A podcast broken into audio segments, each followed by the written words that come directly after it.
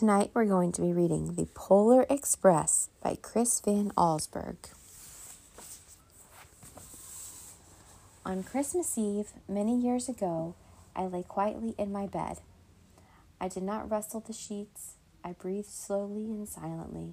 I was listening for a sound, a sound of a friend had told me I would never hear the ringing bells of Santa's sleigh. There is no Santa, my friend had insisted, but I knew he was wrong.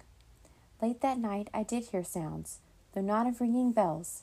From outside came the sounds of a hissing steam and a squeaking metal. I looked through my window and saw a train standing perfectly still on my, in front of my house.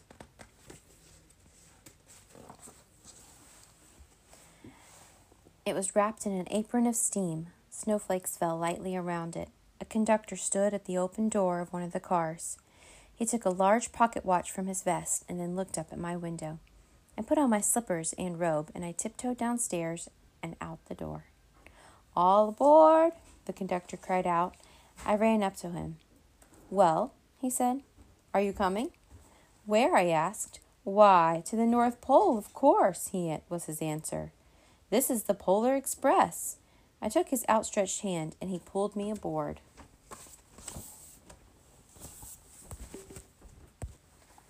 The train was filled with other children, all in their pajamas and nightgowns.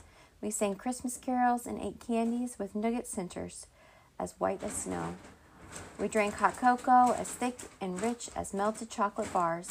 Outside, the lights of towns and villages flickered in the distance as the Polar Express raced northward. Soon there were no more lights to be seen. We traveled through the dark, cold forest where lean wolves roamed and white tailed rabbits hid from our train as it thundered through the quiet wilderness. We climbed mountains so high it seemed as if we would scrape the moon, but the Polar Express never slowed down. Faster and faster we ran along, rolling over peaks and through valleys like a car on a roller coaster. Hmm. The mountains turned into hills, the hills to snow covered plains. We crossed a barren desert of ice, the great polar ice cap. Lights appeared in the distance. They looked like the lights of a strange ocean liner sailing on a frozen sea. There, the conductor said, is the North Pole. The North Pole. It was a huge city standing alone at the top of the world filled with factories where every Christmas toy was made. At first, we saw no elves. They are gathering at the center of the city, the conductor told us. That is where Santa will give the first gift of Christmas. Who receives the first gift? We all asked. The conductor answered, He will choose one of you.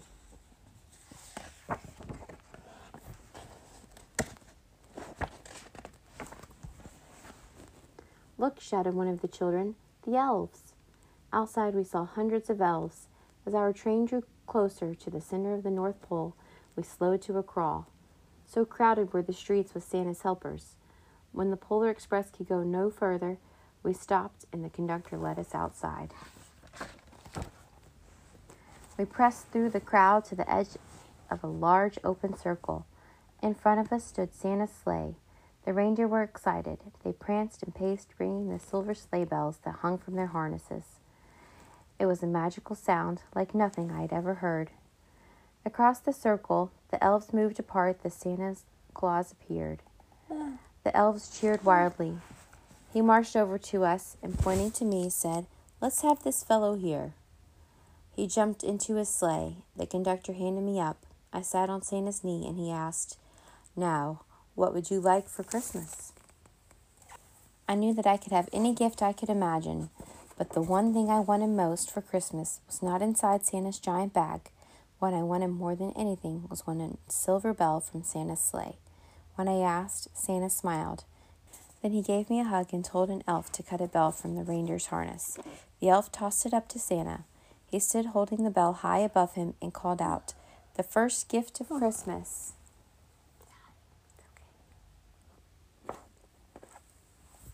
A clock struck midnight and the elves roared their approval. Santa handed the bell to me, and I put it in my bathrobe pocket. The conductor helped me down from the sleigh. Santa shouted out the reindeers' names and cracked his whip. His team charged forward and climbed into the air.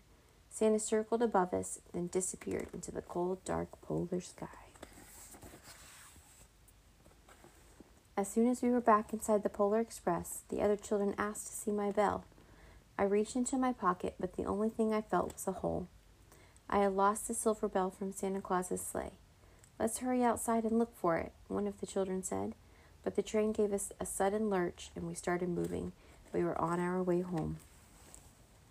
Oh no, he lost his bell. It broke my heart to lose the bell. When the train reached my house, I sadly left the other children. I stood at my doorway and waved goodbye. The conductor said something from the moving train, but I couldn't hear him. What? I yelled out. He cupped his hands around his mouth. Merry Christmas, he shouted. The Polar Express let out a loud blast from its whistle and sped away. On Christmas morning, my little sister Sarah and I opened our presents. When it looked as if everything had been unwrapped, Sarah found one last small box behind the tree. It had my name on it. Inside it was the silver bell. There was a note. Found this on the seat of my sleigh. Fix that hole in your pocket. Signed, Mr. C.